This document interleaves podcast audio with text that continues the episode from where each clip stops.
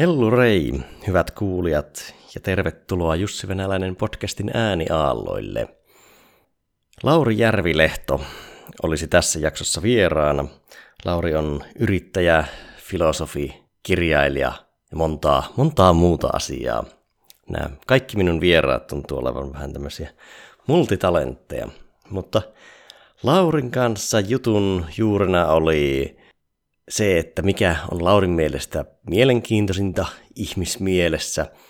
Sitten juteltiin Laurin tavasta tehdä muistiinpanoja ja siitä, että mitä tarkoittaa kolmiulotteiset muistiinpanot. Flow-tilaan uppouduttiin aika pitkällekin. Sitten puhuttiin oppimisesta ja peleistä. Sellaista tiedossa itse tässä jaksossa. Ja en nyt malta olla tietenkään mainitsematta, kun pari viikkoa sitten laitettiin julkiseksi nuo elämänkertavalmennukset, niin sellaisia olisi tiedossa ensi kesänä. Ja sen jutun idea on siinä, että kirjoitetaan elämäkerta, oma elämäkerta, pelkästään itseä varten. Eli ei muille, vaan reflektoidaan omat elämäntapahtumat läpi ja sillä tavalla päästään käsiksi siihen narratiiviin, mistä se oma identiteetti muodostuu ja miksi on kasvanut siksi persoonaksi, kuka on tänä päivänä. Et se on tosi helppo esimerkiksi muistella jotain yksittäistä tapahtumaa elämässä, mutta on paljon vaikeampaa hahmottaa, että minkälainen persona tai minä niitä tekoja ja valintoja oli tekemässä. Mutta kun on kirjoittanut oma historiansa siihen pisteeseen, niin pystyy ymmärtämään paljon paremmin sitä kokonaisuutta ja myös sitä persoonaa, kuka niitä tekoja ja valintoja silloin teki. Ja sitä kautta sitten olemaan paljon myötätuntoisempi itseä kohtaan. Ja vaikkei niitä menneisyyden tekoja nyt täysin hyväksyisikään, niin niitä ainakin ymmärtää paremmin, ja sitä kautta on helpompi olla kokonaisempi ja harmonisempi ihminen ja elää enemmän nykyhetkessä ja tässä päivässä. Sellaista siis tiedossa ensi kesänä Rautalammilla Korholan kartanolla 2-9. kesäkuuta. Jos kiinnostuit tai tunnet jonkun, joka voisi asiasta innostua, niin lisää infoa löytyy www.elamankerta.fi osoitteesta ääkkösillä tai ilman. Se valmennuksista, niin siirrytään sitten tuonne itse podcast-jakson pariin. Tervetuloa taas podcastin pariin. Tällä kertaa vieraana tässä pöydän takana olisi Lauri Järvilehto. Terve Lauri. Morjens. Mitäs sinun päivään kuuluu? No ihan hyvä. On tota, ihan kiinnostavia tapaamisia tuossa ollut ja vähän semmoinen ruuhkavuosi meininki tällä hetkellä, että, tota, että mun vaimo aloitti nyt työt tuossa vuoden alussa, niin mä oon sitten lapsia roodaillut päiväkotiin ja takaisin tässä, että pitää nyt tiivistää työpäivät vähän lyhyemmiksi nykyään kuin ennen vanhaa. Ja. Sulla oli isompi katras, eli sulla viisi lasta? Joo. Ja, Ja nuoremmat kaksi on niin kuin, tota, leikikoulussa. Sitten kolme vanhinta koulu ihan varmaan alastettu. No hei, sulla on tosi monipuolinen tausta, niin kuin tavallaan niin kuin, pisin tausta on varmaan niin kuin filosofian puolelta ainakin koulutausta ja osittain työtausta ja sitten filosofia akatemia matkalla yrittäjyyttä. Paljon on tullut kirjoja, ainakin, mm. ainakin viisi tiedän, mutta voi olla enemmänkin enkon kielellä. Ja, tota, vähän voisi kuulijoille valasta, että minkä parissa toimit nykyään.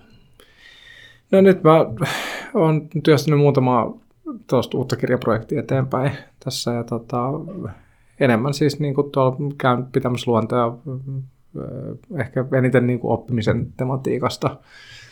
Sitten yksi juttu, mitä mä oon tässä puuhastellut nyt viimeisen puoli vuotta tai 8 kuukautta, niin on vähän niin kuin miettinyt tätä koko niin kuin työn ja oppimisen ja, ja niin kuin, tämän niin kuin sosiaaliturvauudistuksen kontekstissa, niin kuin, että miten me pystyttäisiin niin kuin, tukemaan paremmin sitä, että oppiminen olisi niin kuin, osa ihmisten arkea niin kuin, oikeastaan läpi koko työelämän. Että meillä on tällä hetkellä vallalla edelleenkin semmoinen aika palikkamainen tapa ajatella työtä ja oppimista, että mennään kouluun ja saadaan tutkintokauraa ja mennään työpaikkaan. Sitten jos käy huono tuuri, niin joutuu työttömäksi. Ja tämä on koko ajan niin kuin, kun maailma tuntuu nyt kuitenkin muuttuvan koko ajan nopeammin, niin tämä on semmoinen malli, joka ei enää toimi kauhean hyvin tällaisessa niin voimakkaan dynaamisessa niin globaalissa maailmassa. Ja tota, koettanut pohtia sitä, että millä tavalla saataisiin niin järkeistettyä siis sekä työmarkkinakäytäntöjä että että myöskin sit sitä niin kuin informaalinen ja formaalinen oppimisen keskenäistä suhdetta, että jollakin tavalla ihmiset sit niin kuin, niin kuin haluaisi oppia jatkuvasti uutta ja myös pystyisi oppimaan jatkuvasti uutta, että yhteiskunta myös tukisi tällaista mallia, jossa niin kuin oppiminen ja työnteko on molemmat niin kuin keskeinen osa niin kuin ihmistä arkea. Joo.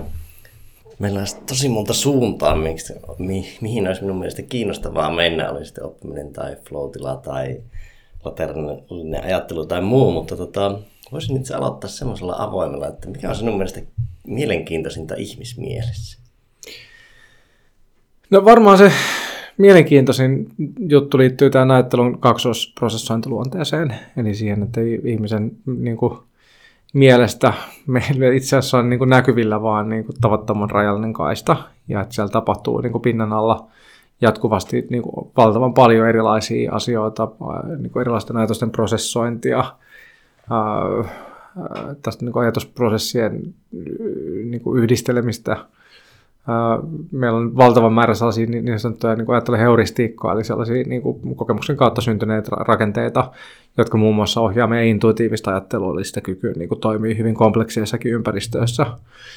Uh, että ehkä se kiehtovin juttu ihmismielessä on just se, että me kuvitellaan, että meidän mieli on se, mitä me niin kuin tietoisesti ajatellaan, ja se on itse asiassa vaan niin kuin aivan niin kuin marginaalisen pieni otos siitä koko niin kuin kognitiivisten prosessien kirjosta, mitä ihmisen niin kuin esimerkiksi aivoissa on käynnissä kullakin hetkellä. No miten sitä, kun olet tutustunut tosi paljon niin kuin ajatteluun ja miten se toimii, niin mm. onko se tullut tavallaan käytännön tasolla omassa toiminnassa, sitten oletko muovannut jollain tavalla toimintaa tai pyrkinyt kehittämään toimintaa siihen suuntaan, että vaikka ajattelun kehittämistä tai huomioimaan sitä ihan perustossa niin kuin vaikka työssä sitä tota, tavallaan kaksoispuolta ajattelussa?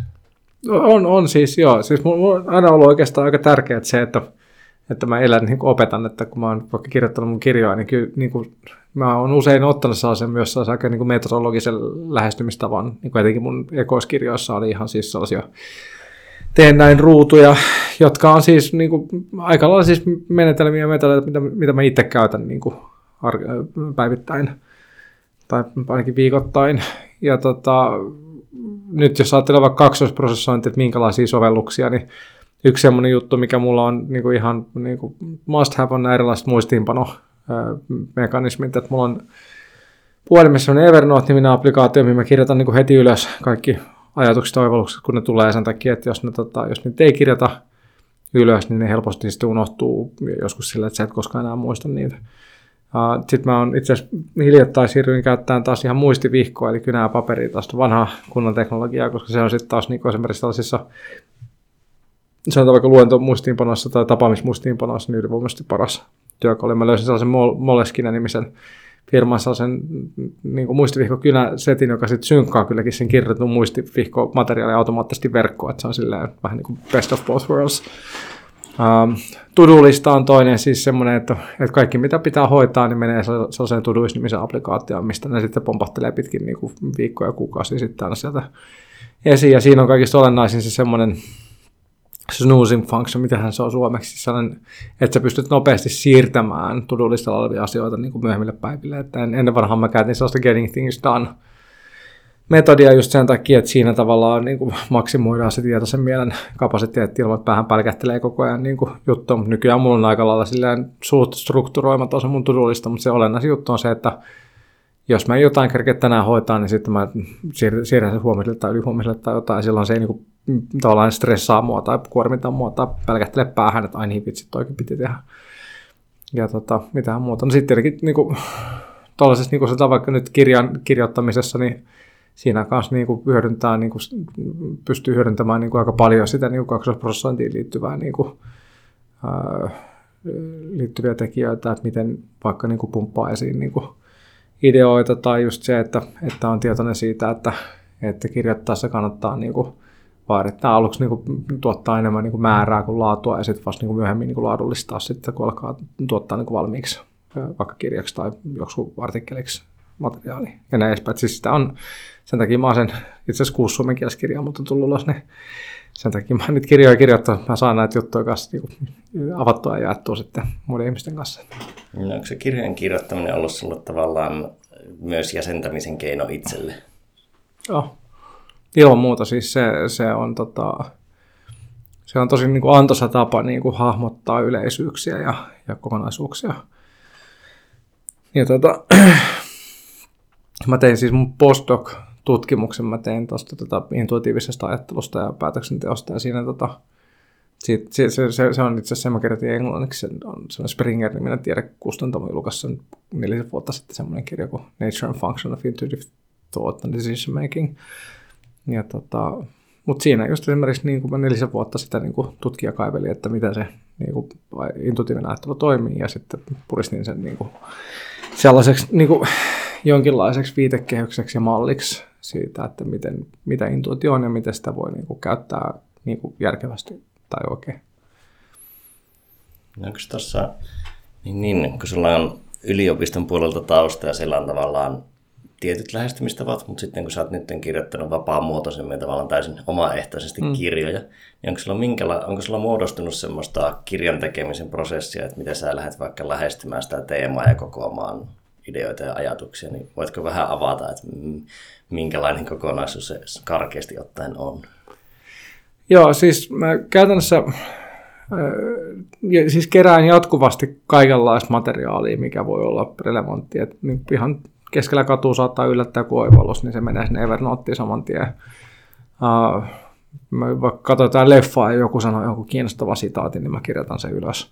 Kaikki, mikä niin kuin, tuntuu yhtään niin kuin inspiroivalta. Uh, mä luen valtavan paljon, niin kuin, jos on jotain niin kuin, kiinnostavia juttuja kirjoissa, niin mä niin kuin, yleensä niin alleviivaa aika lailla ja sitten niin kuin, osaan ottaa sitä arkistoon kuvankin sit jostain aukeamasta, jos on jotain tosi keskeisiä oivalluksia.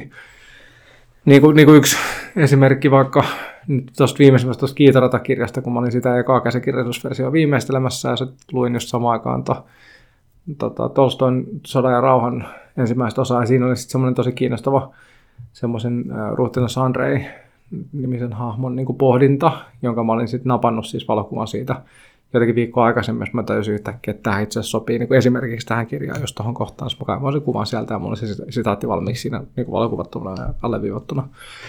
Ja sitten yksi, mikä tavallaan, että se, mulla on Evernoteissa on 18 000 muistiinpanoa tällä hetkellä, niin sillä ei tavallaan hirveästi tee mitään matskulla, se ei siinä jotain struktuuria, niin mulla on semmoinen satakunta avainsanaa suurin piirtein, millä mä sitten kerran viikossa aina käyn läpi siihen saakka kertyneet, tai se viikon aikana kertyneet muistiinpanot ja luokittelen ne, ja sitten mulla on niinku projekteja, taas niinku, mulla on periaatteessa semmoinen, semmoinen niinku, niinku kolmiulotteinen niinku ristiintaulukointiavaruus, mihin mä niinku kiinnitän sen tavallaan niinku erilaisella hakusanalla sen mun keräämän materiaalin. Jos mä nyt vaikka esimerkiksi nyt tota, kirjoitetaan mun pikkuvelin kanssa luovuudesta kirjaa, pikkuveli on tota, Paavo on tämmöinen mainosalan niinku luovana johtajana ollut suunnitellut niinku Finnairia Nokia ja, ja aurinkomatkoja ja ties minkä niin kuin, tavallaan isoja globaaleja kampanjoita, niin tota, kirjoitetaan sen kanssa nyt kirjaa luovuudesta, niin sitten ensimmäinen, mitä mä tein, oli se, että mä hain vaan sen mun creativity hakusana sieltä Evernoteista ja printtasin suurimman osan niistä, niin kuin, tavallaan niistä matskuista ulos. Niin me oli heti siinä niin kuin, tavallaan, mistä lähtee niin kuin, liikkeelle.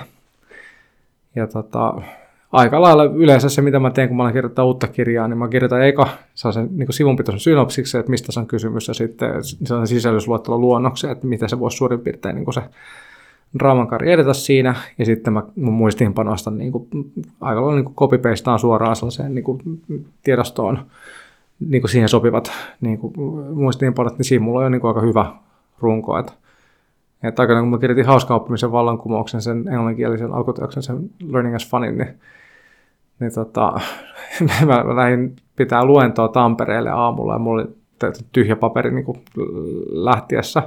Ja sitten siinä junamatkalla niin kuin mennen tullen niin kuin, siirtelin vaan niitä siihen niin kuin, tavallaan runkoon, siihen, siihen runkoon kiinni, siihen liittyviin muistiinpanoja Evernotesta. Ja sitten kun mä tulin tota, Rautatien torille takaisin, takaisin alkuillasta, niin mulla oli semmoinen melkein sata sivua raakamateriaalia sitä kirjaa varten. Niin siinä on tavallaan niin kuin valkoisen paperin kammo aika tehokkaasti eliminoitu sitten tuolla niin metodiikalla. Ja sitten se on aika makea, että kun sulla voi tosiaan olla siis viisi vuotta aikaisemmin jossain keskellä katua tullut oivallus, joka yhtäkkiä niin kuin vaikka muodostaa jonkun keskeisen teesi jossain uudessa kirjassa, niin se on ihan siistiä, että ne, niin kuin tavallaan ne ideat saattaa yhtäkkiä sit palata käyttöön vuosi myöhemmin.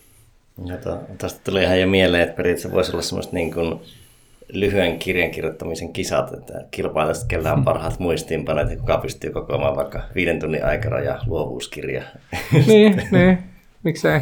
Kyllä se, siis, kyllä se, niin kuin se, se hiominen ja työstäminen ja sitten just kaikki tavallaan niin kuin se materiaalin validointi ja tommoinen, niin kyllä siinä menee sitten aikaa, niin kuin, mm. että sellainen puoli vuotta mun menee suurin piirtein, kun mä saan niin kuin, kirjan niin kuin sellaiseen tota, niin kuin kustannustoimituskuntoon. Niin, tota, aika lailla se on, niin kuin sanotaan, no sitä luokkaa suurin piirtein. Siinä on tietenkin kommenttikierroksia välissä ja muuta. Joo. Sanoit tuossa, että sulla on niin kolmiulotteinen keino tehdä muistiinpanoja. Tarkoitatko, että sulla on niin kuin otsikko plus kansio plus hashtag, että on niin kolme tapaa löytää se sama muistiinpano kautta tieto?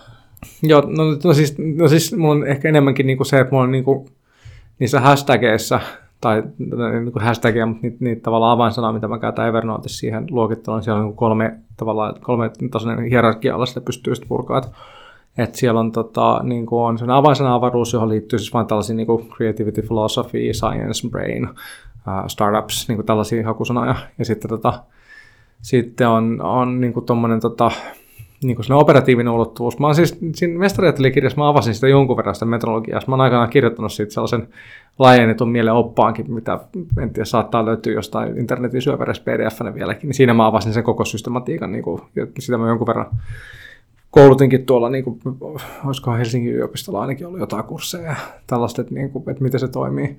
Mutta se, että sulla on niin kuin, tavallaan sen, niin kuin, sen ikään kuin, niin kuin sub, substanssiteeman lisäksi sulla on sellaisia niin kuin operatiivisia, että onko kyse vaikka niin kuin mitä mulla nyt on esimerkiksi kirjasuosituksia, reseptejä, uh, niin kuin jollakin tavalla niin kuin, mitä kaikkea siellä on. Aika, pitäisi kaivaa se esiin.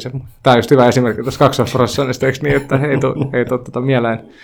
Mutta niitä on semmoinen parisen kymmentä, niitä operatiivisia hakusanoja. Ja sitten on vielä niin projektikohtaiset, että esimerkiksi jokaisen kirjan kohdalla sitten kun mä teen oman kansion aina kun mä kirjoitan sitä kirjaa, sinne menee, sitten mulla on usein niin kuin ehkä joku 500 000 muistiinpanoa siellä kansiossa. Ja sitten tota, sit kun mä saan sen valmiiksi, niin sitten mä tägään sen koko rimpramsun vielä sen projektin nimellä sillä, että siellä on aina niin kuin vuosia kuukausi, kun se on tullut valmiiksi se projekti. Ja sitten niin kuin, siis sanotaan vaikka nyt, kun mä tein Kiitorata kirja, joka on se viimeisin kirja näistä startupeista, mikä tuli viime syksynä ulos, niin siinä tota, sitten sieltä löytyy semmoinen 2018 kautta 08 Kiitorata Final-niminen hakusana, niin mä pystyn sillä harkomaan. Se idea on siis se, että että jos on 18 000 muistiinpanoa, niin sellainen niin vapaalla avainsanahaulla sieltä on aika vaikea löytää, jos et niin spesifisti tiedä just mitä sä etit.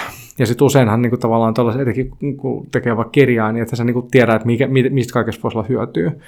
Uh, niin se, että sulla on niin erilaisia tavallaan niin tulokulmia, mitä sä pystyt jäsentämään sitä kokonaisuutta, niin kuin jo tässä tapauksessa niin kuin se substanssi, operatiivinen ja projektikohtainen niin kuin tota, ankkuri tai tai kahva, mistä niistä saa kiinni. Ja sä pystyt niin kuin nopeasti ristiintaulukoimaan sieltä sitten, sitten niin aika valtavasta niin datamäärästä sen, mitä sä oikeasti kulloinkin tarvitset sillä tavalla, että se on niin aika hämmästyttävällä osunut prosentilla niin kuin käyttökelpoista se materiaali, mitä sieltä löytyy. Et se on niin kuin Evernote on mulle semmoinen niin kuin mun vara-aivot tai joku tämmöinen siis, niin kuin, että mulla on valtava osa sellaista asioista, mitä mä ikinä muistas muuten, niin on niin kuin sullottu sinne ja, ja palautettavissa sieltä mieleen myöskin suht sutekkaasti.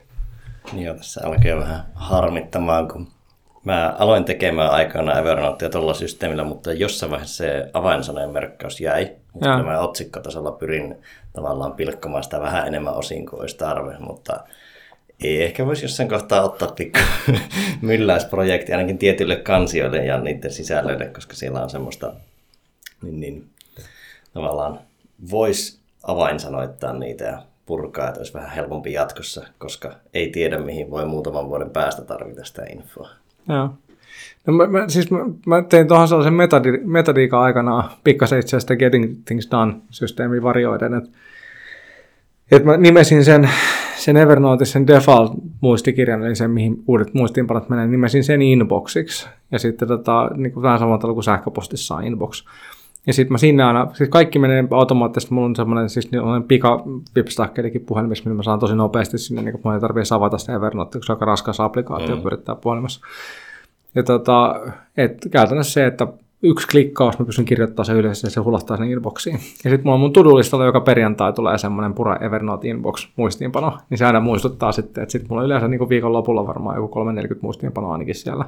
Niin sitten mä niin perjantai-iltapäivänä jossain vaiheessa nakuttelen läpi ja ja nimeen tota, sitten niin kuin aika silleen niin kuin nopealla sykkeellä pyrin lyömään sellainen niin kuin kahdesta neljää tagia per tota, muistiinpanoa, että ne löytää sitten tiensä niin kuin jonkin, johonkin kohtaa sitä, niin kuin sitä tagiavaruutta. Miten tuossa, mäkin olen huomannut, että se Evernote on aika raskas puhelimessa, niin, niin millä appilla tai vastaavalla, niin millä sä siirrät sen sinne Evernoteen? Teet sen pikamuistiinpanoa? Ja mulla on sellainen Fast Ever-niminen tota, applikaatio. Se on ihan, ihan näppärä, että se tosiaan se aukeaa ihan saman tien. Ja, ja tota, se on, on siis käytännössä se, että sä kirjoitat ja painat save ja se on sillä, sillä siisti. Uh, ja sitten tosiaan se mun muistivihko toimii kanssa silleen, se, tota, se, se tota, uh, moleskinen systeemi, että siinä on sellainen pieni kamera, joka niin skannaa tavallaan sitä sivua aina kun kirjoittaa, niin se menee automaattisesti kanssa sellainen, mulla on moleskinen kansio siellä Evernoteissa, mihin ne menee. Sitten ne paperimuistiinpanot suoraan, niin niitäkään ei tarvitse erikseen mitenkään ottaa valokuvia taas kannattaa. Joo, ja se osaa niin kääntää sen niin kuin, tavallaan tekstiksi ihan no, no se on, se on, mulla on ihan kuvina siis siitä yksinkertaisesta syystä, että se osaa, siinä on OCR, eli se, tota, ää, mikä se on, Object Composition Recognition, tai mistä se nyt tulee kanssa lyhenee, tota, mutta mun tapauksessa siinä on kaksi juttua. Ensimmäinen on se, että se ei osaa su- suomea, se osaa englantia ja muutamia pääkieliä, joskus saksa, ranska jotain tällaista. Ja sitten toinen on se, että vaikka se osaisi suomea, niin mun käsiala on niin huono, että se, mä testailin sitä jonkun verran, niin ei se saa siitä selvää kuitenkaan, vaikka mä kirjoittaisin englanniksi muistiinpanoja. Että, että mä oon sitten todennut, että mä pidän sen ihan, tota, ihan käsi, käsi käsin kirjoitettuna niin kuin kuvina siellä. Uh, Evernoteissa on myöskin by the way OCR, eli se kyllä sit pystyy jonkun verran, niin kuin, että jos sattuu jonkun sana olla kirjoittanut vähän selvemmin, niin saattaa olla niin kuin vapaa sana haulassa, joskus ponnahtaa ylöskin sieltä haussa, mutta niissäkin ne tagit on mulla se tapa, miten mä pidän ne järjestyksessä, että, että siitä on niin kuin, just niitä operatiivisia tageja, niin yksi ehkä tärkeimpiä on vaikka niin kuin tapaamiset. Että mulla on ne meetings tagi, niin sitten jos mun pitää palauttaa joku tapaaminen, niin mä saatan niin kuin harukoida sen vaan niin kuin meeting – esitteeman tai sitten vaikka sen tapaamisajan perusteella vaan niin hakea sen, että milloin, milloin mä oon joku tyypin tavannut tai, tai, tota, tai tietenkin nyt se helppo tapa sitten niin harukoidaan kanssa niin henkilön nimen perusteella. Mutta sitten on sellaisia, tämäkin liittyy siihen ajattelun kaksoisprosessointiin, että on tilanteita, missä ei kerta kaikkiaan niin muistaa. Että muistat, että jossain keskustelussa oli tosi kiinnostava tiedätkö, niin kuin juttu, vaikka sanotaan ää, tekoälystä, niin sit, mutta musta yhtään kenen kanssa, oliko se joku luento vai oliko joku, tiedätkö, kun tulee tällaisia mm. niin kuin, tällaisia, niin kuin, niin kuin, niin kuin metatason muistamista, että sä muistat, että sä muistat, mutta sä et muista, niin kuin mikä se spesifi niin kuin juttu on, jolloin niin kuin esimerkiksi niin kuin avain, tai, tai niin kuin vapaa haku ei kerta kaikkiaan toimi ollenkaan, koska et sä saa sille palautua, kun sä et tiedä, mikä se on se sana, mitä sä haet.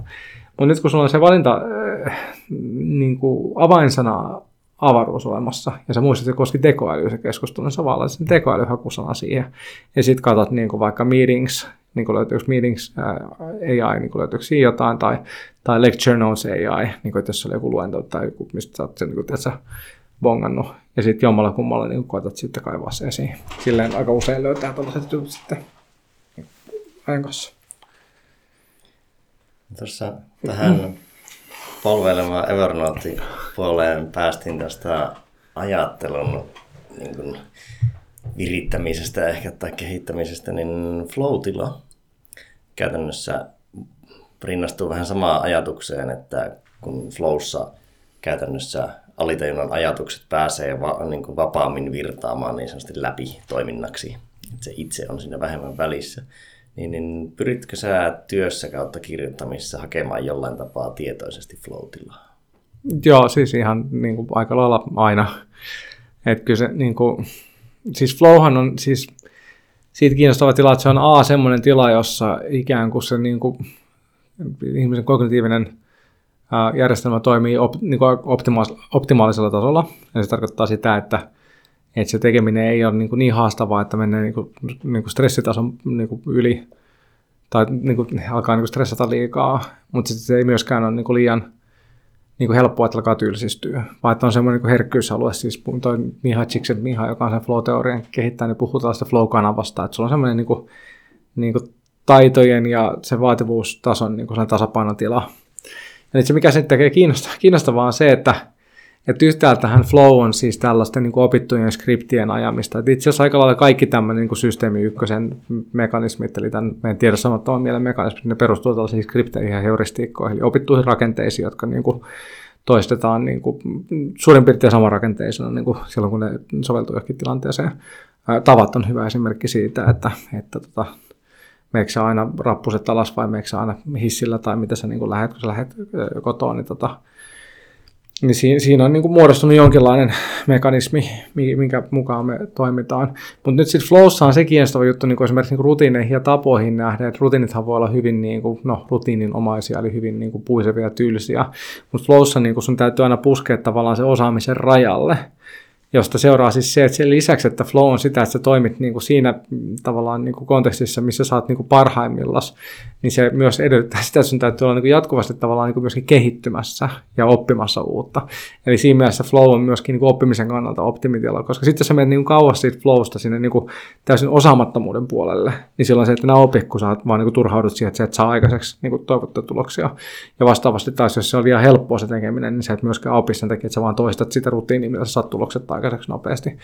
Eli se flow-kanava löytyy siitä, mistä sä niinku just melkein et saa aikaiseksi niitä tuloksia, mitä sä haluat, mutta sitten kuitenkin saat niitä onnistumisen kokemuksia.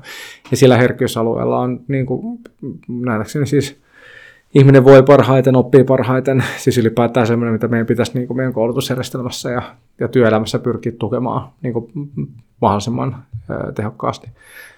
Flowhan liittyy myöskin siis sisäisen motivaation näihin perusparametreihin, eli tämä Edward Deasy ja Richard Ryanin self-determination-teoria tai itsemääräytymisteoria. Niin- ja siinä tota, määrittelee, niin kuin, että ihminen on sisäisesti motivoitunut, jos sen tällaiset psykologiset perustarpeet tyydyttyy. Ja näistä niin kuin ne on autonomia, kompetenssi ja autenttiset ihmissuhteet, ihmiskohtaamiset. Ja näistä kompetenssin kokemus, siis osaamisen kokemus ja onnistumisen kokemus, ne liittyy hyvin läheisesti näihin flow-kokemuksiin myöskin. Ja mä, tota, mä, mä pyrin siis koko ajan niin kuin, hakemaan sellaisia haasteita ja mahdollisuuksia oppia ja kehittyä,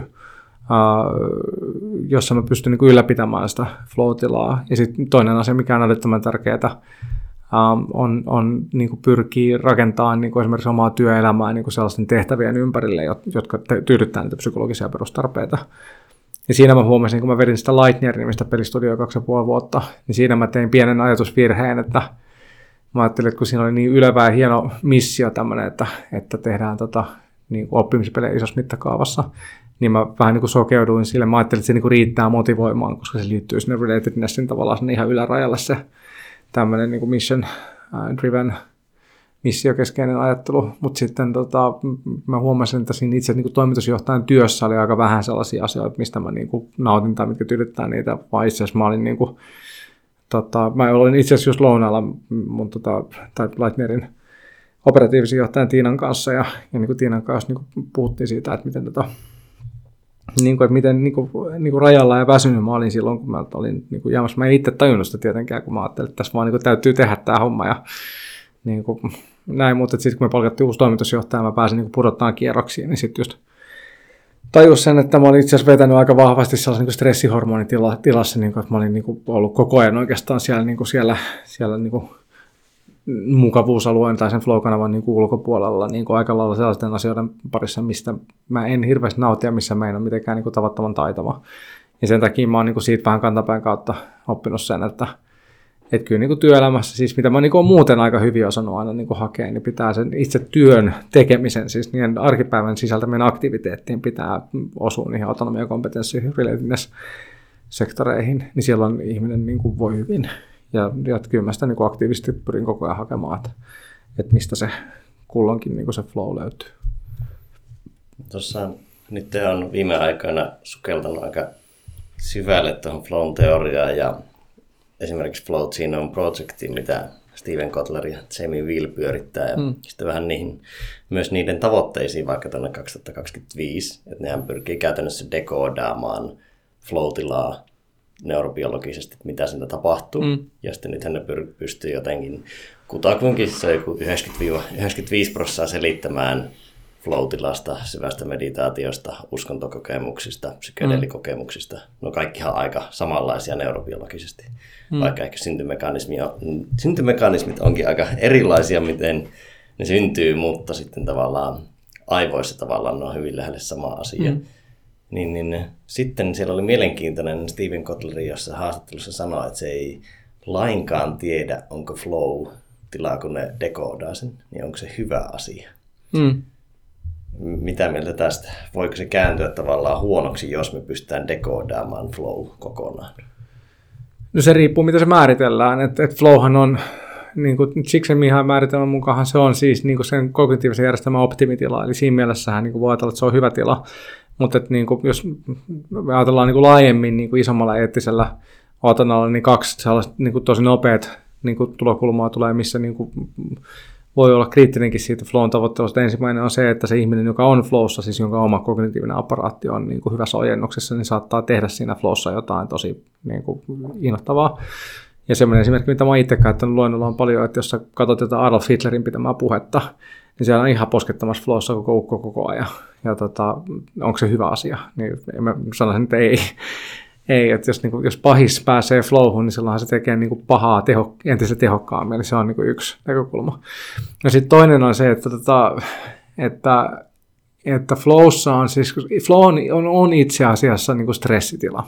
Eli se niin kuin, uh, puhutaan tällaisesta niin kuin kahdesta erityyppisestä stressistä, on tällainen eustressi ja distressi, jotka on molemmat sellaisia tiloja, missä meidän niin kuin, dopaminiaineenvaihdunta on aika niin kuin, kiivasta ja meillä on erittyy kortisoli verenkiertoa, näitä tietynlaisia niin kuin, tavallaan niin neuro, välittäjäaineita ja, ja hormonitoimintaa, jotka niin kuin, käytännössä saa meidät sellaisen niin valmiuteen, että pystytään toimimaan ja reagoimaan nopeasti. Me ollaan herkkiä ympäristöä syöttelee niin edespäin.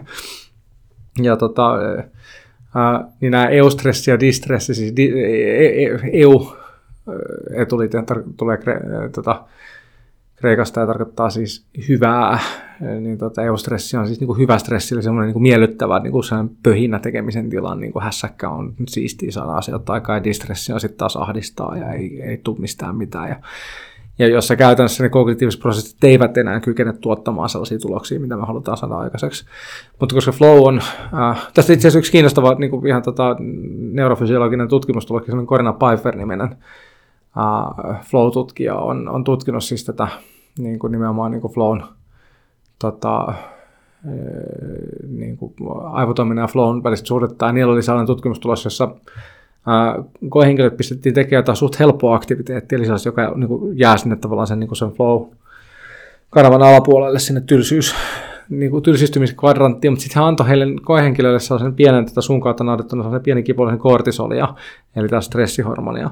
Ja nämä monet koehenkilöt siinä vaiheessa, kun he jatkoivat tylsän homman tekemistä, mutta heidän stressitaso nousi, niin kokivat pääsemänsä flow-tilaan. Eli niin kuin tästä siis johtopäätös niin kuin heillä on se, että flow on niin kuin tämmöinen niin kuin, niin kuin stressitila jossakin määrin. Ja nyt siis sen niin kuin potentiaalinen niin kuin haittapuoli on se, että jos ihminen on jatkuvassa stressitilassa, eli sä oot koko ajan sellaisessa valmiustilassa, sun kroppa on niin kuin sulla on paljon kortisoli verenkierrossa ja tällaista, niin sitten jossakin vaiheessa on kuitenkin riski siihen, että ihminen vaan palaa loppuun. Eli se ei jaksa ylläpitää, ei jaksa tauottaa sitä. Mä huomaan itse, kun mä tein siis ensimmäisen kymmenen vuotta mun elämästä, mä tein, tein musiikkibisneksessä duuniin, niin mä saatan tehdä sellaisia, niin kuin mä tein aikana 90-luvun lopussa Yleisradiolla yhteen telkkasarjaa musiikkia, ja sitten mulla meni vähän aikataulutukset, mitä sattuu, ja sitten mulla oli tota, kolme päivää aikaa ennen kuin tota se viimeinen niin edittikierros on myös niin kuin ihan absoluuttinen deadline, että sen jälkeen ei kerkeä enää mitään musaa tehdä. Ja mä olin sanonut pieneen päähän niin sillä että mä läpisävellän sellaisen 24 jaksoa pitkän sarjalliselle John Williams tyyliin, että jokainen jakso on siis, niin kuin, että jos, kun normaalistihan TV-sarja tehdään silleen, että sitten niin kuin, nipun biisejä ja sitten ohjaa lätkiä sinne väleihin. Ja mulla oli siis neljä jaksoa tekemättä ja kolme päivää aikaa ennen kuin tota Dedis tulee vastaan. Sitten mä menin studiolle ja vedin kolme vuorokautta putkeen silleen, että mä siinä puolivälissä suurin piirtein puolen tunnin sellaisen niin kuin vähän koiraunta siihen studion sohvalla ja näin. Niin kyllä sitä niin kuin tavallaan, että sitten kun on innoissa ja on siinä flowssa ja tekee, niin sitä saattaa sitten niin myöskin tavallaan niin kuin esimerkiksi fysiologisesti väsyttää itsensä. Ja kyllä se oli aika, kun mä se dattinauha kädessä menin sinne, sinne Pasilaan tota, sinne viemään sinne leikkaamaan sitä, sitä tota, viimeistä, viimeistä musaa, niin se oikein siinä hississä mulla oli sellainen fiilis, että mä, niin kuin, mulla alkoi niin käsitteet jotenkin prakaa, ja mä olin enää oikein tiennyt, kuka mä itse olen edes, ja niin kuin, se oli aika psykedeellinen tilaillakin tavalla. Mutta sitten oli ihan hyvä itse asiassa viimeinen jakso, niin se oli ehkä onnistuneen niin sävellyksellisesti kaikista niistä jaksoista. Että se, että sinänsä tietenkin sitten kun on siinä flowssa, niin on se niin kuin drive päälle, niin saattaa syntyä hyvinkin kiinnostavia oivalluksia. Joo, se on varmaan niin kuin isoin kuluttava tekijä melkein on se, että kun jos miettii tavallaan makroflow-tilaa, missä ollaan niin kuin syvällä flow-tilassa eikä pelkästään pientä mikroflowta, mm. niin silloinhan käytännössä aika moni välittäjäaine paukkuu aika paljon, että on, oh. tulee paljon dopamiinia, paljon noradrenaliinia, serotoniinia, oksitosinia, mm. anandamidia. Ja sitten kun niitä on aikansa kuluttanut, mm. ja jos vaikka korporaatiot onnistus vaikka jossain myyntifirmassa niin sanotusti niin kuin häkkäämään flown, mm. niin se, että jos onnistuttaisiin paukuttamaan ihmisille kahdeksan tuntia – vaikka se, että niille vapautuu hitosti serotoniinia, niin se on ongelmallinen tila, koska se on niin aika kuluttavaa ja loppuun polttavaa ja sitten myös addiktoivaa. Mm. Että sehän niin kuin, sitähän on pohdittu, että semmoinen syvä flow-tila niin kuin on addiktoivampaa kuin esimerkiksi seksi. Mm. No siis ka- kaikkihan niin kuin, esimerkiksi niin kuin opioidit, seksi, alkoholi, niin kaikki tota, stimuloi erityisesti siis sitä dopaminiaineenvaihduntaa, joka liitetään niin kuin flown niin kuin tähän psykofysiologiaan kanssa voimakkaasti. Oksitosiinissa mä en ihan varma, että mitä, liittyykö se niin kuin flowhun kuin läheisesti, kun sehän enemmän niin kuin liittyy tota läheisyyteen ja, ja niin kuin nimenomaan ihmissuhteisiin. Et mä joskus niin kuin omassa pienessä päässäni, en tiedä, onko tälle mitään tieteellistä pohjaa, niin järkeilyssä silleen, että nämä, nämä, tämä Big Three välittää näitä, eli serotonin, dopamiini ja oksitosiini, niin ne menee aika näppärästi yksin tämän autonomia kompetenssi ja, tota, ihmissuhteet kanssa, että et, tota, et autonomia on niin serotoniini semmoinen jes kivaa, niin kuin elämä on niin kuin nastaa ja sitten dopamiini on tämä ja niin kuin välittää aine, eli se, kun se onnistuu, että saat niin kuin tuloksen aikaan, niin se niin kuin laukaisee dopamiini aineenvaihdunnan ja sitten tota, taas oksitosiin liitetään yleensä niin ihmissuhteisiin ja läheisyyteen ja, ja tota, niin kuin just semmoinen, mitä esimerkiksi vaikka jos pitelee pientä vauvaa, niin tulee niin kuin valtavat määrät ja tolleen. Mutta tota, varmaan ne kaikki on niin kuin jollakin tavalla läsnä sitten niin kuin, riippuu tietenkin sitä, että mitä, että jos se flow on, on tota, yksin tietokonetta naputella, niin sitten se ehkä on vähäisempää kuin taas, jos se tapahtuu jossain futismatsissa, niin voi olla, että enemmän tässä niin kuin, niin kuin, vähän nyt spekuloin niin kuin tässä niin kuin, vapaamuotoisesti. Niin, se varmaan liittyy enemmän ryhmäflowhun Mm. Mutta sitten se voisi liittyä, mäkin nyt tässä spekuloin, kun muistan vaan, että niin kun ne on purkaneet sitä sillä on Projectissa osiin ja oksitosiini mainitaan aina. Että okay. se on yksi niistä viidestä. Että käytännössä Macroflowssa kaikki viisi, niitä erittyy paljon, mutta sitten se voisi liittyä siihen, että jos sun tavallaan itsen kokemus vähenee, mm. niin ehkä oksitosiinin niin erittyminen olisi herkemmässä, että jos sulla ei ole itsen kokemusta. Joo. Mä, mä, mä en se Kotleria näiden niin kuin, tutkimusta, mä en ole siis muutaman vuoteen niin seurannut tätä tutkimuskenttää kovinkaan aktiivisesti. Mä olin itse aikanaan sellaisessa European Flow Research Networkissa, missä Corina esimerkiksi on, ja, ja Orin Davis, siis, joka ei ole kylläkään eurooppalainen, mutta tota, jenkkitutkija, mutta joka on sitä mikroflowta tutkinut paljon, niin, tota, niin niin silloin, silloin mä olin aika hyvin niin kuin perillä, että missä se, niin kuin sanotaan 2014-2015 mä olin vielä aika hyvin niin kuin aloharjalla tuossa, mutta nyt viimeisen neljä vuoteen mä en ole, mä oon ollut siellä startup-pyörteessä niin, niin aktiivisesti sitten perillä. Ja, ja tota, itse asiassa Kotlerin, mä oon lukenut yhden kirjan, siis miksi on kirjoittanut Peter Diamandisin kanssa, että mä en itse flow-juttuja niin kuin hirveästi oikeastaan niin kuin missään perehtynyt niihin.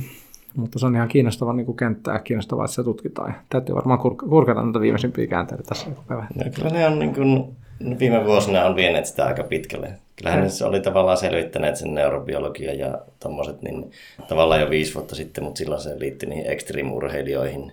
Mutta nyt ne on onnistuneet viime vuosina saamaan sekä oman projektin kautta että yhteistyössä. Niillä on tosi monen yliopiston kanssa yhteistyöt. Niin no. sitten niillä on niin kuin Eli aika isot suunnitelmat jo dekodata Flow-tilaa käytännössä 2020, mutta nyt totesin, että tämä ei ehkä ihan onnistu vielä niin tällä aikataululla. Mutta on tosi kiinnostavia. Onko niillä tuota Kotlerilla ja kumppaneilla, niin onko ne, puhuuko ne siitä hypofrontaalisuudesta mitään? Niin, Joo, Joo, tosi paljon. Mitä se, tota, onko, minkälaisia tuloksia ne on saanut siinä? No mä avaan kuulijoille tässä välissä, niin tota, hypofrontaalisessa liittyy siihen, että sinun etuaivolohko vähän niin kuin aktiivisuus sammuu. Hmm. Et perinteinen oletushan on, että jos aivoista ei kaikki niin kuin kapasiteetti olisi käytössä, niin kyllähän flow suoriudut parhaillaan, niin vanha oletus oli se, että totta kai aivot käy kovemmalla, mutta että se kääntyy vähän toisin päin, no. että sulla on resursseja toimia paremmin, kun sulla on tietty taitotaso, kun etuaivolohko ja niin minuuden kokemus vähenee, niin mm. se on niin kuin hypofrontaalisuus. Ja. Niin tuota, no en osaa eritellä, mikä tutkimusosa tuli ja missä vaiheessa, mutta on siis niin kuin siinä tavallaan on minun mielestä tulleet tavallaan tietynlaiseen konsensukseen, että se on niin kuin aina läsnä. Joo. noissa kaikissa muissakin kokemuksissa, mitä sanoit, että on tavallaan near-death experienceit ja syvä meditaatiotila sun muut. Joo. se on tosi mielenkiintoinen, että kun on nyt tutkineet esimerkiksi fransiskaani nunnia, hmm. niin sitten niillä on lähes päivittäin jonkinlainen yksilöiden kokemus niiden Joo. niissä meditaatiohartausseteissä, niin sitten ne onnistu mallintamaan sen, että niillä vähän niin kuin deaktivoituu tuo right parietal lobe. En, en osaa suomeksi edes näitä termejä kaikkia, niin tota, käytännössä mikä niin kuin määrittää sinun kehon rajat, että sä tunnet mihin itse loput ja no, mistä no. muu alkaa, niin se käytännössä sammuu, niin se luo melkein täysin ja suoraan sen yksilön kokemuksen. Okay. Että ne pystyt räkkäämään sen, että se tavallaan uskonnollinen kokemus niillä pohjautui, oli aina tavallaan suorassa suhteessa siihen right parietal lobin.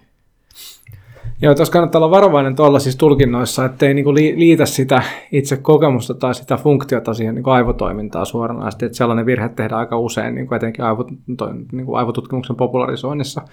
Se, mitä sä voit niinku päätellä siitä vaikka, että esimerkiksi frontaali tai pre, siis prefrontaali alue eh, aktiviteetti vähenee tai vaikka niin se lohkon aktiviteetti vähenee, niin sä voit päätellä, että siinä on olemassa jonkinlainen korrelaatio sen ilmiön kanssa, mutta se, että että sitten usein sanotaan, että niinku siis musta niinku noloimpi esimerkki on se, että aikanaan kun löydettiin nämä Broca- ja Wernicke-alueet, niin sanottiin, että kieli sijaitsee tuossa niinku vasemmalla tota, niinku otsalohkoalueella.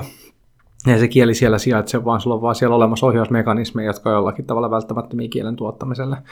Ja tota, mä siinä mun postdoc-työssä itse asiassa siinä intuitiokirjassa niin avaan tota systematiikkaa silleen, että jos mietit että miksi, miksi se niinku, jos tämä pieni tavallaan niin kiertoajelu tähän teemaan, niin se, että miksi se esimerkiksi se hypofrontaalisuus jo, niin johtaa flowhun, niin tota, tämä prefrontaalikorteksin toiminta liitetään hyvin vahvasti siihen, niin kuin just siihen minätietoisuuteen ja tietoisen ajatteluun ylipäätänsä, ja siellä ilmeisesti niin on jonkinlaisia, niin kuin, jonkinlaisia mekanismeja, jotka niin kuin säätelee sitä, että ihminen kykenee tiedostamaan asioita, tai siis tarkkaan ottaen siis suuntaamaan tarkkaavaisuutensa kohti jotakin niin kuin diskreettiä käsittelystettävää asiaa kohtaan.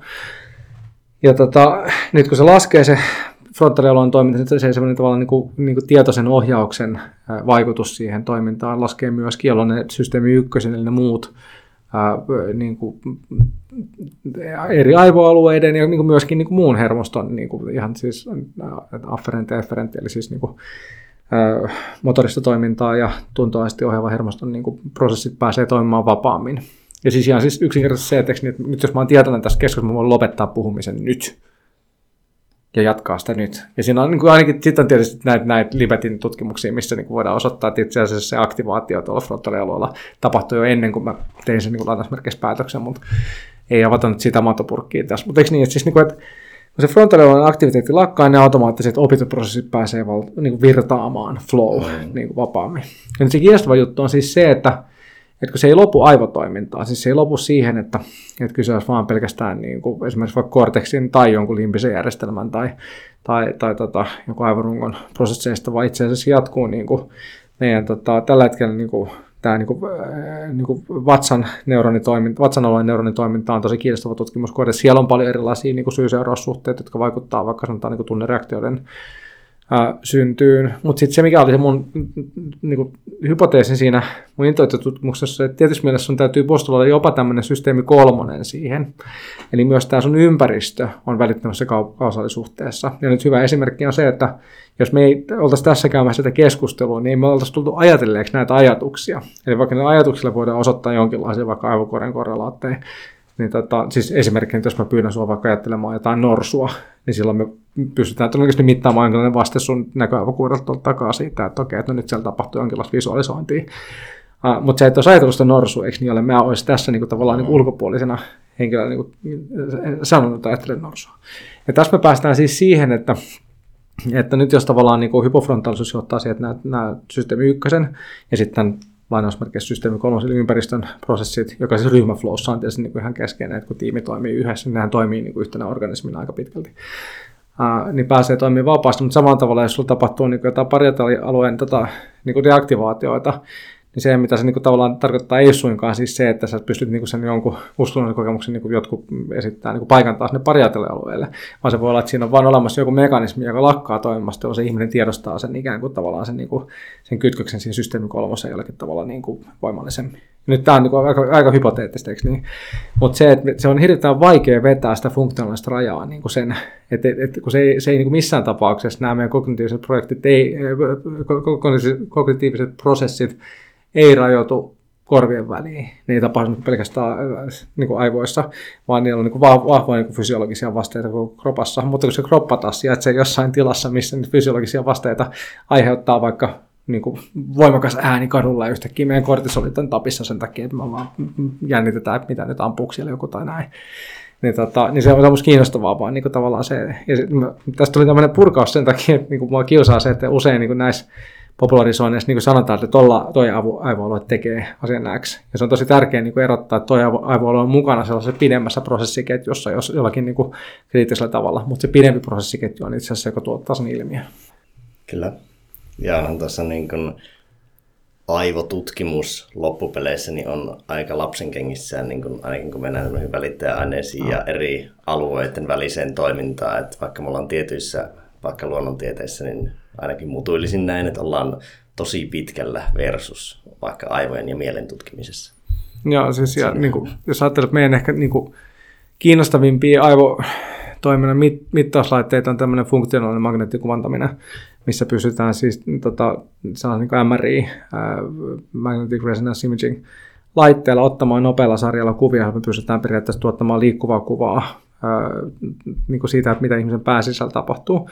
Ja se, mitä se mittaa, on käytännössä se, että, että tällaista tätä BOLD-vastetta, eli Blood Oxygenation uh, Level Dependence, kai se nyt olisi lyhenne, uh, joka tarkoittaa siis sitä, että itse asiassa se, mitä sä näet fMRI-kokeessa, joka usein ilmaistaan siis jopa ihan tutkimuspapereissa, että sulla on aktivaatio tai, tai sitten jotain niin kuin deaktivaatio jollakin aivoalueella, niin itse asiassa se, mitä se mittaa tarkkaan ottaen, on tota, niin kuin veressä olevan hapen määrää tietyllä aivoalueella. Ja se, se, siis se hypoteesi siinä, mikä nyt on aika yleisesti hyväksytty, on siis se, että jos joku alue aivoissa on aktiivisena, niin se kuluttaa enemmän happea ja sen takia sinne niin kuin, kroppa pumppaa enemmän, enemmän ver, niin kuin hapettunutta verta niille alueille. Ja sä pystyt siitä sitten johtamaan niin erilaisia korrelaatioita who knows, että siis on täysin mahdollista myöskin, että kroppa pumppaa joskus happealueille, jotka niin kuin pitää deaktivoida niin kuin nopeasti tai näin, ja sitten sit on tosi vaikea sit, niin kuin sanoa, että on, pitääkö se paikkaansa. Mutta se, tota, minkä takia se on musta ihan uskottava hypoteesi, on se, että siitä on aika huikeita juttuja pystytty tekemään. Siis sanotaan näitä, tota, näitä Jack Gallantin ajatusten lukukokeita ja muita, niin onhan se niin kuin aika jäätävää se, että pystytään fMRI-vasteista mittaamaan vaikka suurin piirtein se, mitä ihminen näkee, niin se on tota, se, se, et, ei se nyt ihan tuulessa temmattu ole myöskään. Mutta se on niin vähän semmoinen, tota, tämä ei ole itse asiassa mun, mun metafora, tai mun Fajan keksin metafora, mun isä on tota, tämmöinen niin neurotieteen emeritusprofessori, niin, niin se joskus totesi, että nämä nykyiset kuvantamismenetelmät on tarkkuudeltaan suurin piirtein sellaisia, että, että kun sä yrität fMRI-vasteesta selvittää, mitä aivoissa tapahtuu, niin on suurin piirtein samantyyppinen projekti, kun sä yrität stetoskoopilla kuunnella käynnissä olevan auton konepellin alta, että mi- miten se moottori on rakennettu sinne sisälle, tai mitä siinä moottorissa tapahtuu. Eikö niin, se, kyllähän sä voit johtaa siitä johtopäätöksiä, sä voit päätellä siitä kaikenlaista, että okei, okay, mm. että siellä nyt selvästikin pyörii joku niin kuin vimmatun nopeasti, ja, ja niin kuin, siellä niin kuin, tapahtuu jotain räjähdyksiä niin kuin, jossain niin kuin, ää, niin kuin nope, nopealla sykkeellä. Mutta se, että kuinka tarkkaa saa ja kuinka paljon siinä on niin kuin, tavallaan sellaista niin kuin, hypoteesi hypoteesin perään, niin aika, aika sellaista tavallaan niin kuin, niin kuin, osittain sokkona sukeltamistahan toi on edelleenkin toi touhu. Ja siinä mielessä se, että että me voitaisiin vaikka niin jotenkin jäännöksettä kuvailla joku flown neuropsykofysiologia niin kuin lähivuosina, niin mä en niin kuin ihan hirveästi niin kuin ainakaan niin kuin, niin kuin valtavia rahasummia niin kuin sijoittaisi sellaiseen niin kuin poniin tässä kohtaa. Että, mutta varmasti lisää opitaan sitä koko ajan. Joo, haastetta vielä tekee se, että jos tota häviää minuuden kokemus, niin tavallaan tietyllä tapaa myös muistikuvat sen takia, no. niin edes ne subjektiiviset kokemukset ei ole kovin luotettavia. Näin on. Ja siis Csikszentmihalyin alkuperäiset niin tutkimustulokset syntyi sellaisen experience sampling method nimisellä menetelmällä, jossa niin kuin, ihmisille sattumavaraisesti tällä hakulaitteella niin kuin, lähetetään viesti, että mitä teet juuri nyt, miltä tuntuu, ja sitten ne vastasivat sellaiseen kyselyyn sellaisiin kyselylomakkeisiin, mutta se ongelmahan on just se, että heti kun sä alat vastata siihen kyselylomakkeeseen, niin sä et ole enää siinä, niin kuin siinä flowssa, missä sä oot ollut silloin, vaan sä teet jotain muuta. muuta.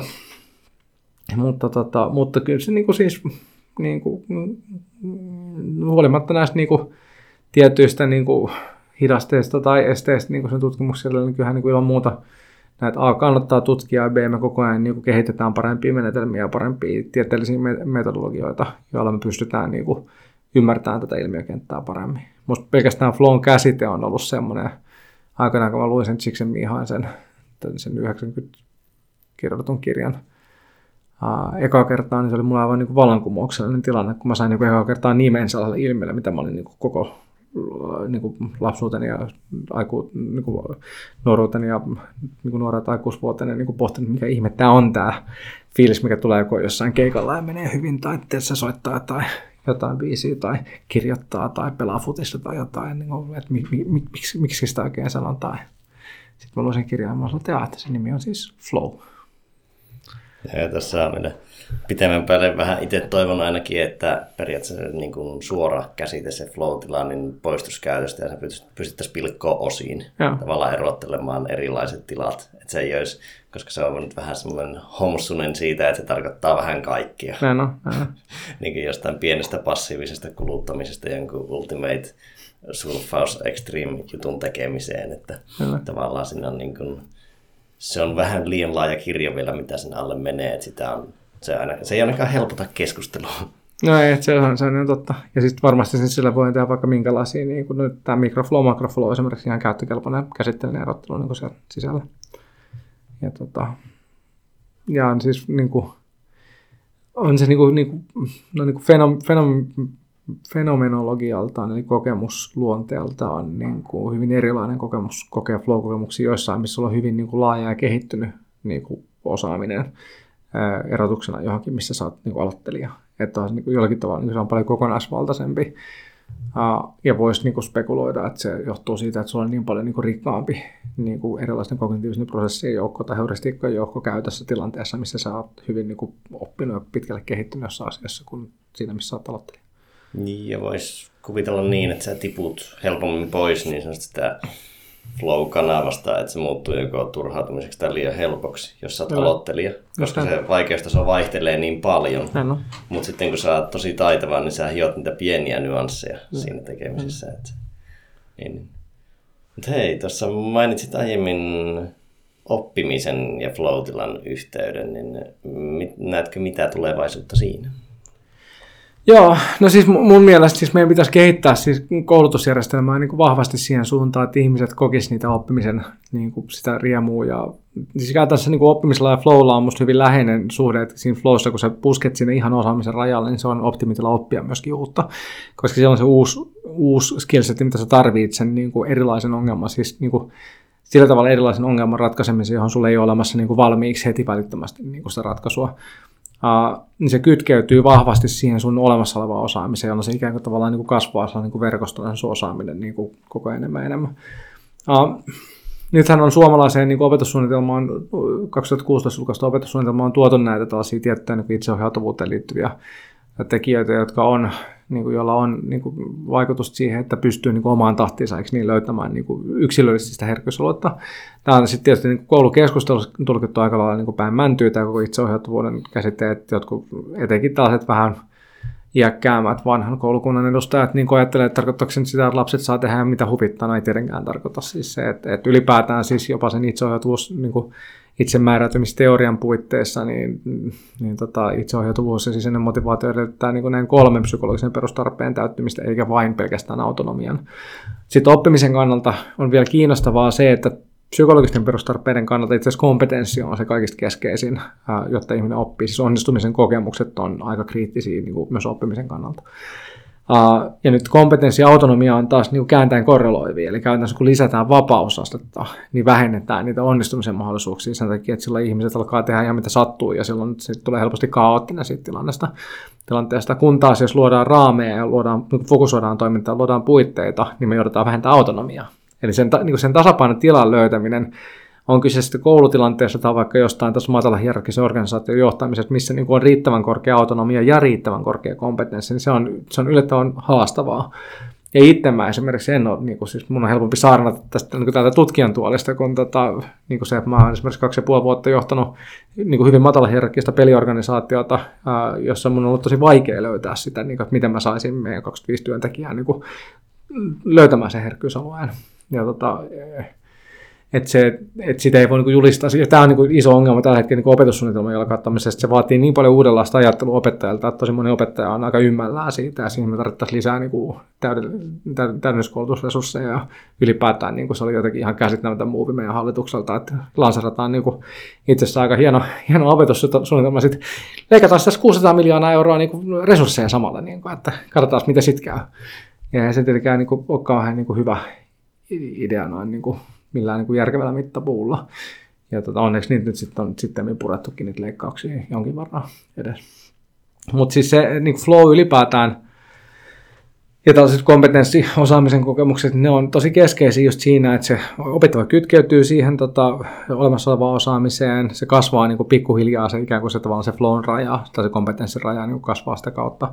Sitten se, että syntyy niitä onnistumisen kokemuksia riittävän usein johtaa siihen, että syntyy sellainen myönteinen oppimiskokemus, eli se myönteinen oppimiskäsitys, ajatus siitä, että mä haluan oikeasti oppia, joka on musta ihan kriittinen tavallaan, niin kuin just se, mitä mä sanoisin alussa, se, se mun ajatus siitä sellaisesta aalto mallista niin oppimisen ja työn välillä, niin on ihan kriittinen niin kuin tässä, kun tota, tämä muutostahti vaan niin kuin kiihtyy entisestään, että ihmiset oikeasti haluaa niin kuin myös aikuisiellä ja työelämässä jatkuvasti päivittää omaa osaamista, ja se ei onnistu, jos on oppinut, että, että oppiminen on jotain tylsää ja ankeeta ja pään seinään hakkaamista ja tällaista näin. Um, ja sitten niin kuin, ehkä vielä tähän kouluuudistukseen ja koulutusjärjestelmiin liittyen, niin musta on niin hämmästyttävää se, että kun nyt esimerkiksi toinenhan itseohjautuvuuden ohjelma, mitä kritisoidaan paljon, tämä digitaalisuus, ja on aika paljon sellaista niin kuin ikään kuin, niin kuin liikehdintää, että ikään kuin kaikki uusi olisi jotenkin tosi hienoa ja upeaa, ja niin kuin nyt uudistetaan ja otetaan kaikki tabletit kaikille kouluun. Itse asiassa minusta on niin kuin häkellyttävää, että nämä, niin kuin, nämä olennaisimmat niin kuin esteet oppimisen tiellä on ratkottu yli sata vuotta sitten, niin kuin Marian Montessorin, John Deweyn, niin kuin muutamia tällaisen niin kuin aika terävien ajattelijoiden toimesta. Ja meidän, tota, meidän kaikki lapset on siis noin kouluikäiset on Montessori-koulussa ja, ja tota, sitten noin leikkikouluikäiset on Montessori tota, päiväkodissa. Ja se Montessori-metodologia mun nähdäkseni siis sekä sen teoreettisen pohjan kautta, mihin mä oon tutustunut, että mitä mä oon nähnyt sitten konkreettisesti sekä meidän omien lasten kautta, että kun mä oon käynyt vierailemassa eri Montessori-kouluissa niin kuin maailmalla, niin, niin aika lailla niin ratkaisee ne ongelmat. että kun siinä ideana on se, että se lapsi saa tehdä omaan tahtiinsa, mutta se opettaa johtaa sitä oppimistilannetta. Eli siis se ei ole suinkaan mikään semmoinen, että menkääs muksut metsään keräilemään puolukoita, vaan siis se, että siellä tapahtuu koko ajan niin kuin opettaa johtoisesti sitä, että kokeile tätä, kokeile tätä, jolloin se lapsi pystyy niin kuin pysymään koko ajan aikalaisia herkkyysalueella. Ja on se aika siistiä, että kun meillä on 12-vuotias kuudesluokkalainen meidän vanhi, kun se tulee niin kuin joka päivä koulussa kotiin sillä intoa puhkua ja kuinka niin kuin mahtavaa. Ja iskä emme voi vielä tulla niin kuin, tiedätkö, katsoa sitä jotain TV-ohjelmaa, koska mun täytyy tehdä läksyt eka, että mä haluan tehdä tämän matikan tehtävän, tämä on niin jännä. Niin siis tavallaan se, että kyllä se Montessori-pedagogiikka on niin kuin, niin kuin se niin kuin antaa taidollisesti, tässä siis tutkimuksiakin, että se antaa jopa jonkin verran paremmat niin kuin taidolliset valmiudet kuin perinteinen opettaja keskeinen pedagogiikka.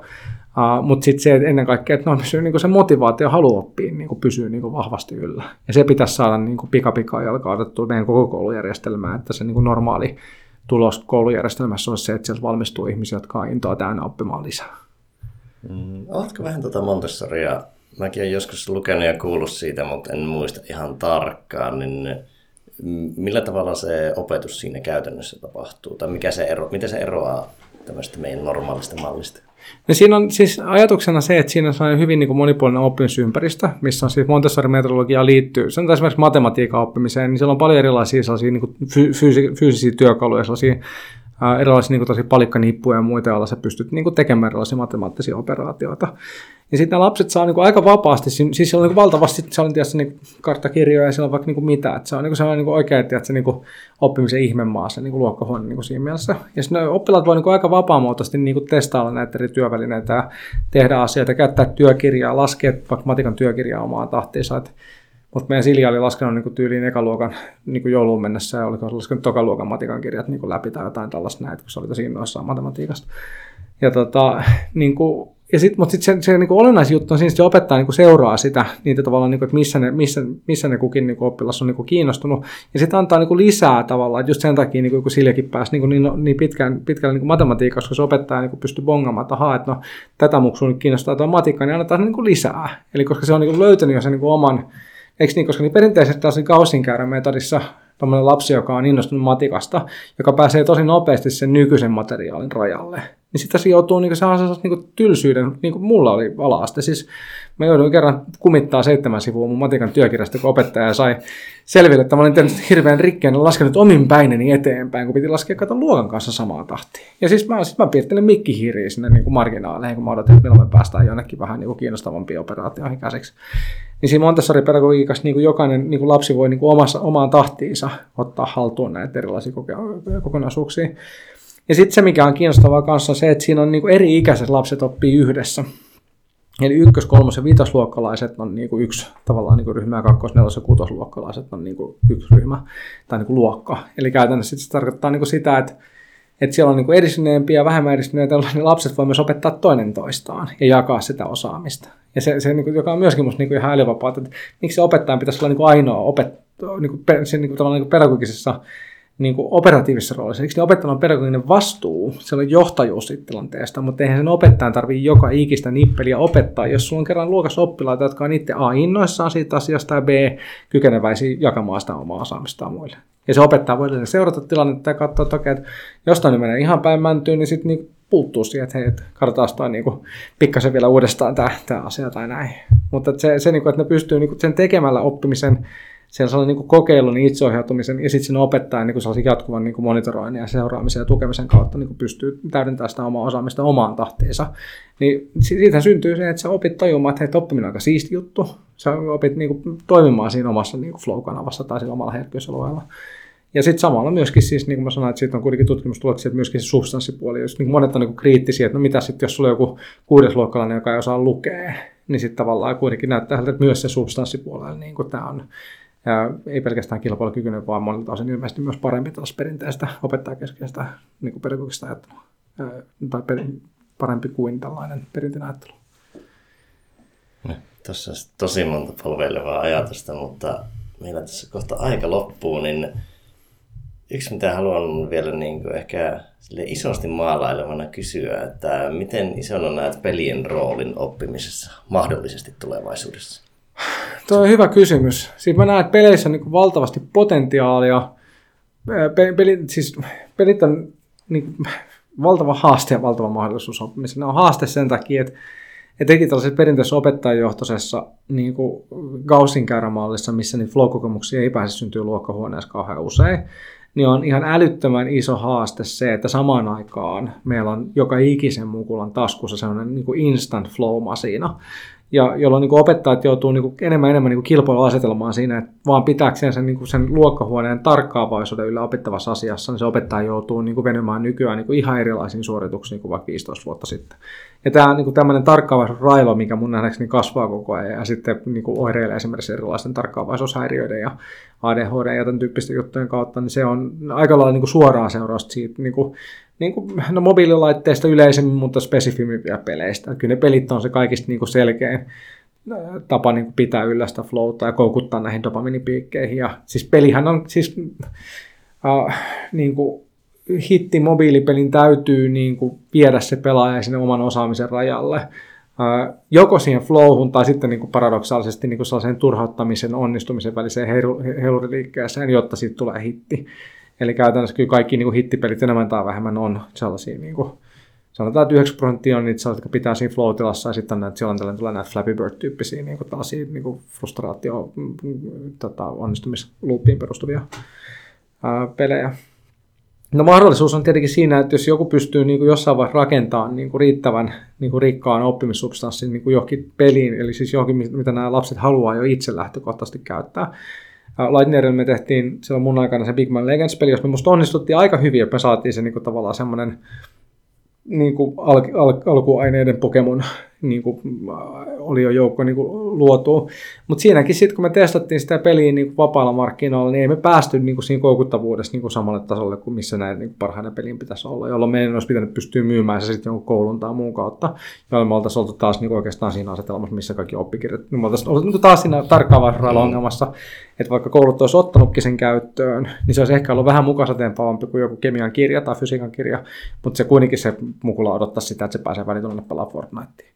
Että tässä, tässä on niin kuin tavallaan niin kuin se problematiikka ja se, miksi mä oon niin kuin, mä oon niin varovaisen optimistinen siitä, että on todella hienoja studioita, hienoja tekijöitä niin seissaamassa, tota, mutta mä oon itse tehnyt 4-5 vuotta niin todella ytimessä niin ton jutun töitä, niin sen, sen mä voin niin oman kokemuksen puolelta sanoa, että helppoa se ei ole. Ja kukaan ei ole toistaiseksi onnistunut tekemään. Se mä uskon, että se on se graalin malja, että jos jonain päivänä joku noista studioista pystyy tekemään oppimis, niin kuin aitoa oppimissisältöä sisältävän pelin, joka on kilpailukykyinen vapaalla pelimarkkinoilla, niin siitä alkaa tapahtua jänni juttu, koska silloin me käännetään se koukuttavuus ja se pelien niin kuin, mukaiset tempaavuus sellaiseksi niin kuin oppimiskokemuksen niin kuin, juureksi. Ja sitten jos, jos niin kuin, mulla on niin semmoinen hytinä, että siinä on niin potentiaali samanlaiseen niin isoon vallankumoukseen kuin mobiilipelien läpimurto. Eli tavallaan niin kuin, aikanaan, kun näin hyvin läheltä sen, että kun alkoi tapahtua tämä, niin kuin 2007 tuli iPhone, 2008 App Store, 2009 Angry Birds, ja niin se tavallaan niin räjäytti potin, niin niin vielä silloin 2006-2007, niin jos joku puhui jostain mobiilipelaamisesta, niin se pidettiin niin ihan hölmöläisten hommana, että ei tämä ikinä tule olemaan mikään iso juttu. Ja tällä hetkellä mobiilipelit on onko se nyt 50 miljardia kokoinen markkina niin globaalisti, että se on niin ihan valtava, valtava ala, ja siis koko, niin musta on niin yli puolet pelialasta on niin mobiilipelejä, ja taitaa olla isoimpia, ellei isoin viihdealan markkina niin koko planeetalla. Niin, niin, ja tämä on tapahtunut kymmenes vuodesta, tai kymmenen, kymmenen vuotta sitten tämä niin kuin murros.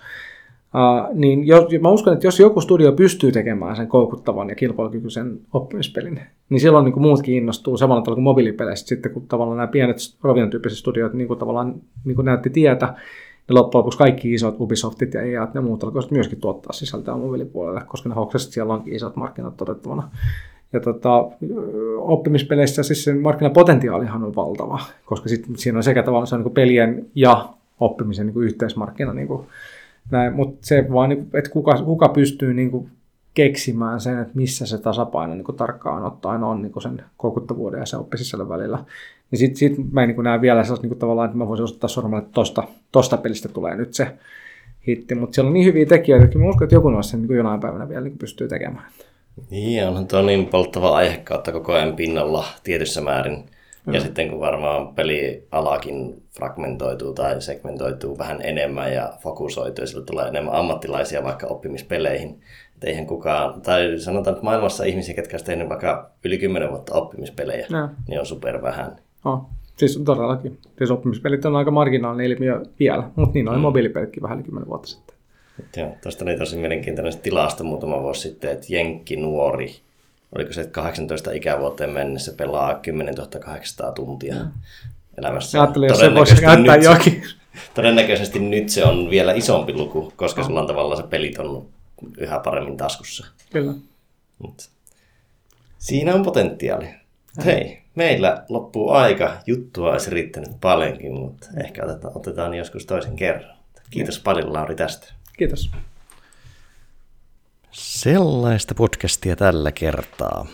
Jos maistui, niin aituneisiin otetaan erittäin mieluusti arvioita. Ja sitten, jos haluaa muuten seurata meikäläisen tekemisiä, niin avasin tuonne Facebookiin Jussi Venäläinen sivun, jonne sitten laittelen infoa kaikista podcasteista, mielenkiintoisia artikkeleita, mitä tulee poimittua – myös mahdollisuus sitten jatkossa siellä esittää kysymyksiä tuleville podcastivieraille ja kaikenlaista muuta kivaa. Tässä kaikki tällä kertaa seuraavaan kertaan.